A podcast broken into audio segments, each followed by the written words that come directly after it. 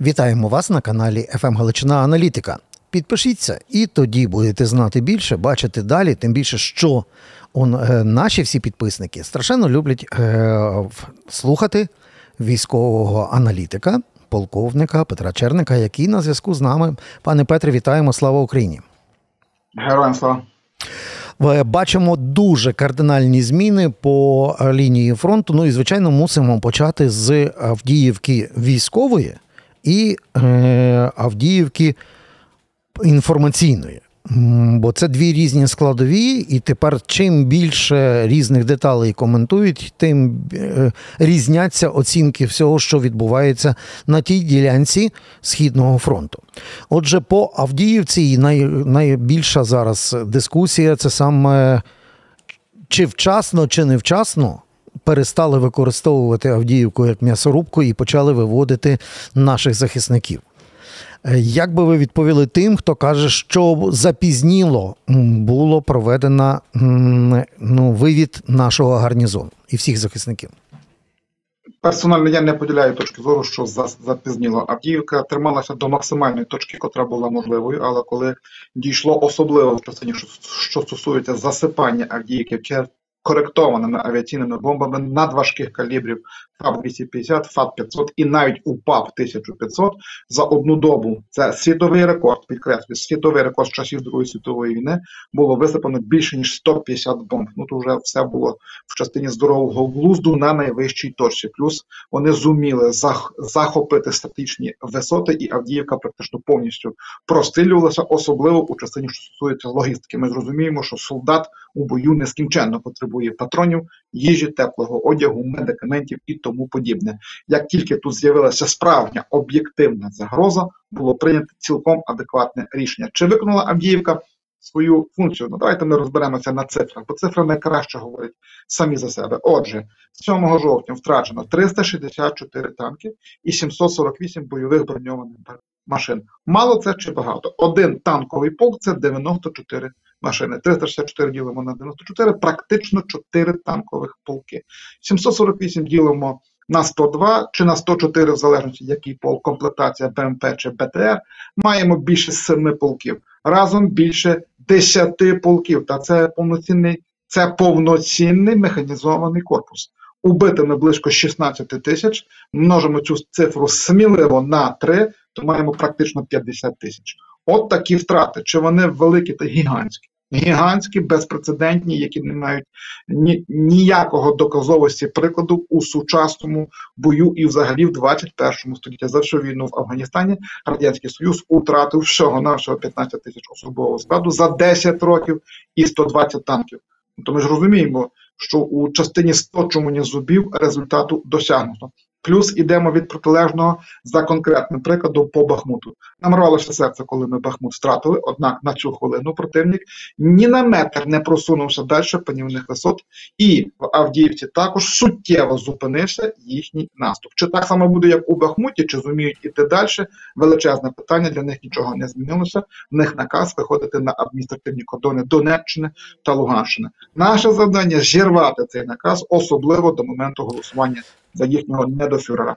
Так, це вже не секрет е, або секрет Полішинеля, що е, Куп'янськ, часів яр і просування далі по е, напрямку від Авдіївки. Це, це три напрямки Східного фронту. Але я ще хочу повернутися до операції в Авдіївці, бо ще є одна частина цієї дискусії. Ми розуміємо, що ця дискусія є дуже чутливою. Це не через те, що ми там когось любимо військових експертів або диванних псевдоекспертів. Ходить про те, що це дуже відрезонувало в, в суспільстві. Тому мусимо вас запитати. Бо коли було введені сили третьої окремої штурмової, на цей час вже існував е, міні-котел. Це я маю на увазі на півдні Авдіївської конгломерації, так званий район Зеніт. І от тут дискусія йде саме про те, що можливо там ми не, не повинні би були втратити і тих наших полонених, які російсько-фашистські окупанти розстрілювали в порушення конвенцій. А те, що коли на зеніті вдалося пройти тими трубами і зайти в тил. Це був сигнал, що з цієї маленького клаптика зеніту треба було вже виводити наших бійців. Це кажуть одні. Інші кажуть, ні, все нормально, залатали, ліквідували, е, а вже просто е, вивести не вдалося, бо ворог стільки кинув сил, що будь-яка навіть важка техніка, яка йшла на прорив, була підбита. Ну, от такі от два основних верифікованих е, е, напрямки інформації отримали ми від воєнкорів, і від військових, зокрема, і від е, 3-ї окремої штурмової, і від бійців 110-ї.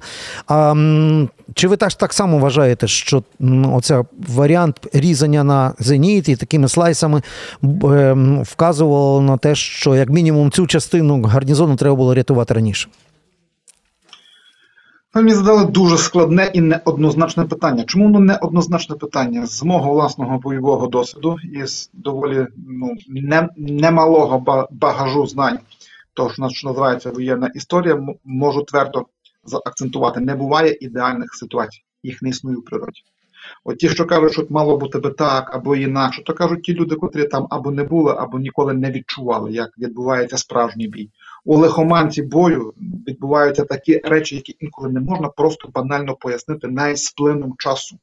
І дати відповідь на такі складні питання, коли що було вчасно, а що було невчасно, то це можна тільки тоді, коли прийде якийсь, ну, якийсь дуже великий термін, і люди, котрі не брали в цьому участі, розглянуть документи, почитають мемуари, або може хтось напише, і тільки тоді може бути якась об'єктивна оцінка. Зараз говорити про об'єктивізм абсолютно недоречно, неможливо дати правильної оцінки. Даруйте, але така сувора дійсність. Ще раз повторю, лихоманка бою це таке явище, котре досі психологи не можуть повноцінно пояснити, що як там відбувалося. Будьмо чесно, ми до, до кінця ще самі не знаємо і не скоро будемо знати. Пане Петре, але чи це з цієї самої опери? Бо ми теж е, е, від початків війни, ще з 2014 року, пам'ятаємо такі два сплески. Пам'ятаєте, як суспільство кричало: а давайте когось покараємо, засудимо за Іловайськ, а давайте когось покараємо за Дебальцево. Чи це того самого поля ягоду ми зараз спостерігаємо, коли пробують, е, от власне, е, трусити повітря саме е, оцим майже онлайн-аналізом Авдіївської історії, хоча бої тривають прямо ці хвилини, як ми з вами говоримо. Дуже слушна думка, дуже слушна.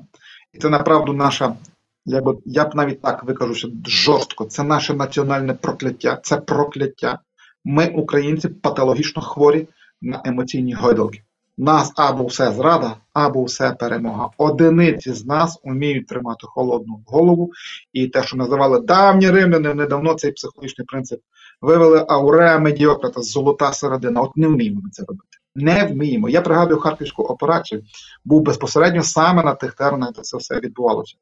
Така ейфорія стояла, що ну мені було не по собі, як людині, котра намагається все оцінювати тверезо, лунали голоси. Завтра вже зустрічаємося на Уралі з китайськими військами. От і тепер знов те саме. Дійсно дошкульна поразка, але це не означає, що ми вже маємо когось негайно розстріляти, когось посадити у тюрму і з'ясувати, чому так сталося. Оборона називається війна, а нічого в природі складнішого не існує. У людських стосунках це найскладніша, найважча, найінтелектуальніша драма, котра тільки можлива у природі. Так от такі стратегії будуються десятиліттями, а то і століттями. Підкреслюю, століттями. А ми за два роки війни з нашим одвічним ворогом 30 років, не готуючись до цього всього, що мало статися, хочемо блискавичних якісних відповідей. Так не буває в природі, так не буде. Угу. А от е, е, ще один момент, коли ми бачили, як легко можна було е, зманіпулювати емоціями, це фактично. Я не знаю, наскільки там головним режисером був міністр оборони Російської Федерації Шайгу. Може, він був просто інструментом. Я маю на увазі оця зрада зрадонька, яка була про те, що Збройні Сили України втратили плацдарм на лівому березі. Відповідно, я про кринки і про все решта, що там відбувається. В результаті ми від наших військових дізнаємося, що в, в окупанта заледве вистачило сил на одну атаку вчора, і вона була відбита, і вони дістали там, дай Боже. А з другої сторони, вже встигли нормально в, до, доколи, доколивати ту ситуацію аж так, що аж мусили там е, на рівні Генштабу реагувати, що не ведіться на ІПСО. Ну, здається, вже ж не, не перший рік воюємо. Чому ж раптом такі от банальні лобові одноходовочки з кринками знову м, спрацьовують? Та ми це щойно розібрали. Наші емоційні саме? качелі. Це те саме, так? А тут абсолютно. Це то саме, а тут є ще один нюанс. Тут є ще нюанс, треба розібрати це явище у частині противника. Вони ж також грають і псо не тільки проти нас, а й проти самих себе. Навіть не так, не проти самих себе, на самих себе. Кринки їм у кістка в горлі. У них ейфорія перемоги по Авдіївці, і, і треба створити у психології це називають явище ефект плюс. І вони Мгм. тут правильно все розраховують. Раз взяли Авдіївку, то треба сказати, що взяли і Клинки. Чому? Бо тепер молодші командири будуть приречені це завдання виконати. Будуть приречені. Вони правильно все розрахували у психологічній частині. Цей хід не на нас, цей хід на самих себе. А тепер про реальність. Тобто, з одної сторони, ми маємо природній рубіж, називається правий берег. Так історично е, е, Бог нам подарував, що правий берег вище, ніж лівий. Ну, це максимум там плюс-мінус декілька кілометрів нам е, при контрбатарейній боротьбі з правого на лівий. Але дуже складна сама географія в районі кринок. І вже тиждень тому лунали, лунала інформація про те, що ворогу вдалося логістику перебити, а логістика була через Дніпро. І була інформація про те, що навіть е, небезпека є переправляти не те, що БК, а навіть не е, вирішують залишати трьохсотих, бо є ризик, що їх буде знищено на Дніпрі. Отака була історія минулого тижня. Як ви зараз бачите, по-перше, цю е, ситуацію на цій складній ем, ділянці кринки, і відповідно трошки нижче. Вздовж е, по лівому берегу, і наскільки цей плацдарм є, вартує тих сил зараз е, утримувати, якщо він не розгортається в реальний плацдарм контрнаступу. Плацдарм вартує утримувати, бо якщо він є, то і якщо наші воїни там стоять, то по факту це вже корисно як таке. Чому відсуваються е, артилерійські рубежі вглиб континенту стосовно завдання артилерійських ударів безпосередньо пер, пер, по самому Херсону? Вони все ж таки відсунуті, як, як би там не було, але це факт. А тепер йдемо від протилежного. В науці це найкращий спосіб доказовості. Якби вони перебили логістику, так як вони стверджують, то ми би по факту вже би мали інформацію, Ну, що кринки впали. По факту. А якщо вони стоять, ми щойно це проговорювали у попередньому блоці питань, що без патронів, без боєкомплекту, без їжі, без води, без медикаментів солдат не може воювати. Боєкомплект розходиться миттєво. Ну миттєво, особливо те, що стосується стрілецького бою. За, за кілька годин бою може один боєць від, відстріляти до тисячу патронів, а може навіть більше. Питання лише швидкості перезаряджання. Перезаряджання магазинів. І якщо це постійно не поповнювати, то чим воювати? Та тепер голими руками ніхто не воює. Це не це не, не, не період рабовласницьких воїн, коли воювали холодною зброєю. Тепер все в режимі пороху. Тому знову ж таки кінцево акцентуємо. Плацдарм потрібен, дуже і дуже потрібен. Чи буде він мати і чи має він потенціал на розширення? Має, але нюанс, і це ми вже сказали. Противник сказав, що його взяв. Отже, розуміємо, що вони сказали це на всю свою власну країну. В моєму розумінні, те, що вони це зробили, то вони зараз туди будуть пере- переконцентрувати всі свої зусилля. Можливо, навіть так само, як по Авдіївці. А як буде в реальності, набираємося терплячості і стежимо. Ми ще на фронт повернемося на, на іншу трошки ділянку, скажімо так, на е, південно-східну. Але перед тим, ще я знову згадую, бо ви, ви правильно розкладаєте, як то кажуть, е, елементарною арифметикою інформацію, яку сприймають емоційно і вухами. Є магія великих цифр. Е, Колишній генерал НАТО, а нині е, президент Павел з Чехії каже: Я шукав і знайшов 500 тисяч снарядів 155-го калібру і ще 300 тисяч е, 152-го калібру. Єдина проблема нема бабок, як їх доставити в Україну. Отак було заявлено. А я в, якщо можна нашим глядачам поясніть, що це за об'єми, наскільки це в, реаліях нашого фронту вистачає, коли знаходяться ну, ось такі, в тому числі і дефіцитні 152-ї сов- е, совкові снаряди. Ну, найкраще ділити на мільйон, от ще плюс 300 тисяч, і ділимо на, на мільйон плюс одна третина. Це 2700 снарядів на добу. От десь так, якщо на мільйон. Ну, Отже, трошки нижче опускаємо, десь до 2000 на добу плюс, бо зараз ми маємо 2000, не більше. І якщо би це все швидко до нас підійшло, то ще було би плюс 2000. Знову ж таки, не більше у межах до півроку, а це вже хороший показник. Це вже дуже хороший показник, що у, у межах до півроку підняти назад коефіцієнт. Бо він був у нас, ми вже доходили до 5, навіть до 6 тисяч е, артилерійських залпів на добу, особливо минулої осені, коли були часті пакети допомоги від Сполучених Штатів Америки. Тепер, на жаль, вони припинилися все, і зараз іде е, у, за- у залишковому режимі і дуже велетенській економії. Павел дуже цікаво все сказав. Тут трошки треба думати, чому. Бо десь знаючи непогану тему по частині виробництва снарядів, бо до мене також сиплеться багато запитань, а де взяли, що почали виробляти. Знову ж помилку роблять. А що почали так багато виробляти? Не можуть так багато виробляти. Мені видається, що Павел із своєю командою, а Чехія великий збройовий збройовий хаб і завжди був ще з часів яких часів Радянського Союзу, і з часів Першої війни. Чехія була великим збройовим виробником. Я думаю, вони зуміли оцінити потенціал наявних снарядів у планетарному масштабі в країнах, де можна їх банально купити за гроші. Тому що. Європа не могла набрати таких швидких темпів виробництва, ну хоча б 50 тисяч снарядів на місяць. Не могла. А американці на 50 тисяч вийшли ось минулої осені, а починали з 13 тисяч на місяць. Це величезні об'єми. Чи воно ще зарухалося? Однозначно так. Мені видається, що це сигнал Павла в першу чергу американців. Ми знаємо схеми, ми їх вивчили. Ми готові. Угу. Давайте гроші і будемо купувати. Так, але Ось що. Пане полковнику, ми ще ж говорили про, про ту, е, крім перемога, перемога і ейфорія, і шашкою вперед е, аж до китайського кордону, а є ще і зрада зрадонька. І от в цій зраді зрадоньці дуже важко в, е, розібратися. Ну, наприклад, з цієї ж точки зору, що нам сказали, окей, все працює, все передають, всіх пілотів готують, інфраструктуру готують. Підземні ангари готують. Та взагалі все готують і весною. Е, нарешті ми зможемо воювати з літаками, які пускають каби, якщо будемо правильними ракетами повітря-повітря бити з наших українських F-16. Весна було сказано. І це на офіційному рівні було заявлено з різних країн. Тепер на офіційному рівні весна називається червень. Ну і тут зразу виникає: е, а хто нас зраджує? Чому тепер аж до літа треба тягнути? Та проста відповідь як 2 плюс 2. Та не можуть американці перейти психологічну мету. Не можуть. Я, я не знаю, як це е, я не знаю, як це коригувати. Щиро, на людському рівні не знаю. Вони теж люди.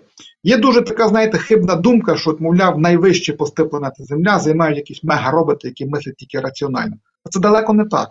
Це люди з крові, плоті і кісток так мають вищий ступінь IQ, мають вищий рейтинг, мають вищий соціальний статус. Дійсно, дійсно, не кожна кухарка може керувати державою, як, як, як стверджував недоумок Ленін і тому подібне. Але вони люди. В американців жахлива фобія того, що ми переможемо у цій війні. Жахлива. Чи F-16 ламають війну? Ламають. Якщо дають достатню кількість і велику кількість ракет, бомб, і навіть особливо ракет повітря-повітря, особливо, то е, лускають F-16, Су-34 і Су-35 на далеких відстанях, як горішки. Якщо, якщо мім 104 Патріот зумів наблизитися, що це з чого на що 120 кілометрів плюс бу, бу, буферна зона, мінімум 40 кілометрів. Якщо змогли наблизитися, розгорнути величезну машину, це величезна машина. Одна ракета це тільки 5 метрів. Прицілитися, здійснити пуск, відійти, і противник не може нічого зробити, і що ця машина рухається відносно пов- повільно, 40-60 км на годину по ґрунту, а розгорнути її скільки ще часу треба, то F-16 на швидкостях поза 2000 км, та він це все б'є як горіхи. А не сумніваємося, я вам даю гарантію. Даю гарантію. Я цю тему дуже глибоко вивчав у частині діалогів спецслужб між собою. Е, Американські спецслужби і російські ведуть між собою розмову. І у мене стратегічна підозра, що Путін їм каже: ну якщо мене почнуть бити так по-справжньому, і моїх літаків буде падати 10 у день, та я вистрілю ядерним снарядом, і, і я це зроблю. Е, Це ще раз, це, це метафора, це гіпотетично. Я не знаю, чи так відбувається насправді, щоб не виривали мої слова із контексту, але це цілком реально. От ті фобії є, і вони їх перейти не можуть. І я не і я щиро я не знаю, як давати відповідь на це запитання. Пане Петре, два ще важливих питання для наших глядачів. Якщо вони підпишуться, то будуть чесно слухати в фаховий аналіз і фахові відповіді. Підпишіться на наш канал «ФМ Галичина Аналітика. А ми продовжимо. От, пане Петре, дивіться, ми жили теж в певному уявленні про Лучі Чучхе, про всю цю династію Кімів, і, і розуміли, що вони часами і, і на пазіках совєтських їздять на дровах, бо на бензин не вистачає, і готують деколи їжу у вигляді кори але при цьому все кидають на озброєння. А тут раптом прилітають оці ракети, які русські отримали. І в цій ракеті виявляється ще більше західних деталей. Технологічних, високотехнологічних, сучасних, ніж в тих самих іранських, наприклад, до порівняння. Значить, ми собі уявляли, що це взагалі такий собі концтабір, який далеко технологічно відійшов, і просто єдине, що хочеться мати ядерні е, боєголовки. А виявляється, що вони технологічно можуть вирішувати задачі, чи це неправильні висновки з однієї ракети, яку от офіційно оприлюднила наша експертиза? Абсолютно правильні висновки. Це це не це не складне явище. Північна Корея, попри те, що це концтабір, попри те, що там їдять кору, це все правда. Якщо раз на три дні нормально поїв чистого сиру, то це величезне щастя. Вони все, що можуть у частині доданої вартості сконцентрувати в оборонку, вони там все сконцентрували. Не забуваємо, Північна Корея входить у п'ятірку виробників, виробників і експортерів яких наркотиків у світі.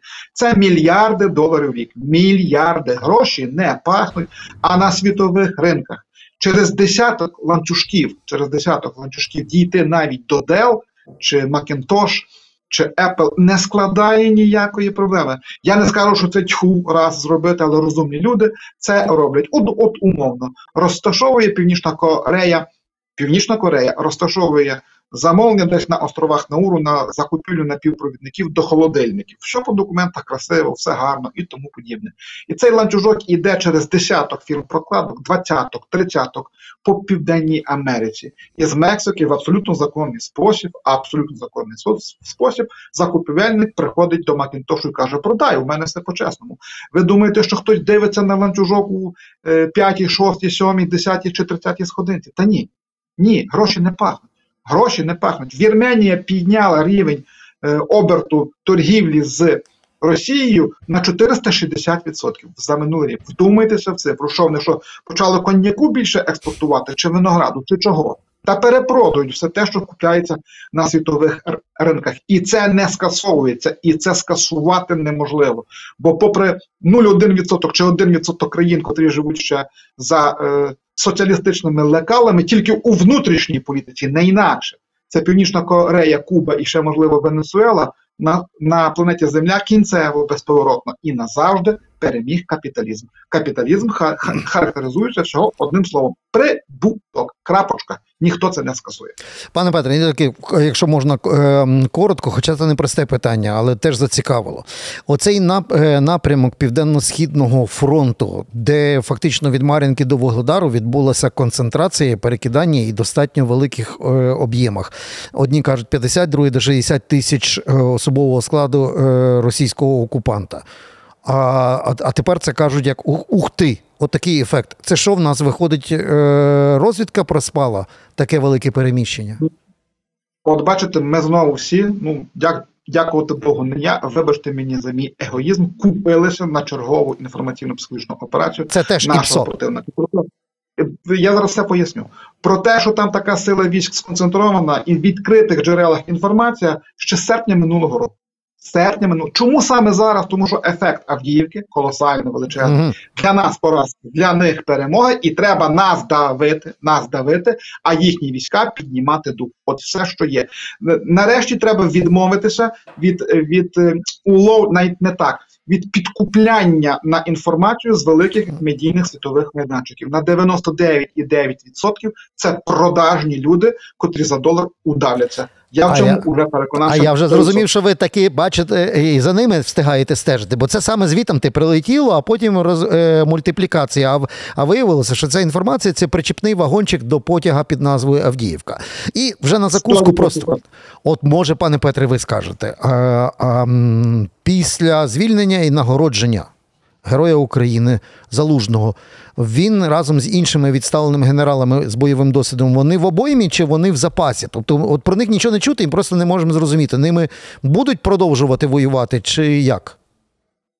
Даруйте кадровий полковник не може обговорити таких. Ну, але ви просто не знаєте, так? Тобто, ми так само не знаємо. Реально, тобто, крім того, що в Фейсбуці Ну, Так. По-перше, я не знаю, а по-друге, є ієрархія, ні, ніхто в армію не скасовує, я правом не пишу. Добре, ні, тобто це була така, ви, може, ягідка на тортик для, для цікавості, але ми е, в- теж уважно стежимо. А вам дуже дякуємо саме за фаховий е, коментар, аналіз і дуже е, важливі речі, які розкладені для тилового глядача, щоб розуміти війну більше, ніж в телеграм-каналах.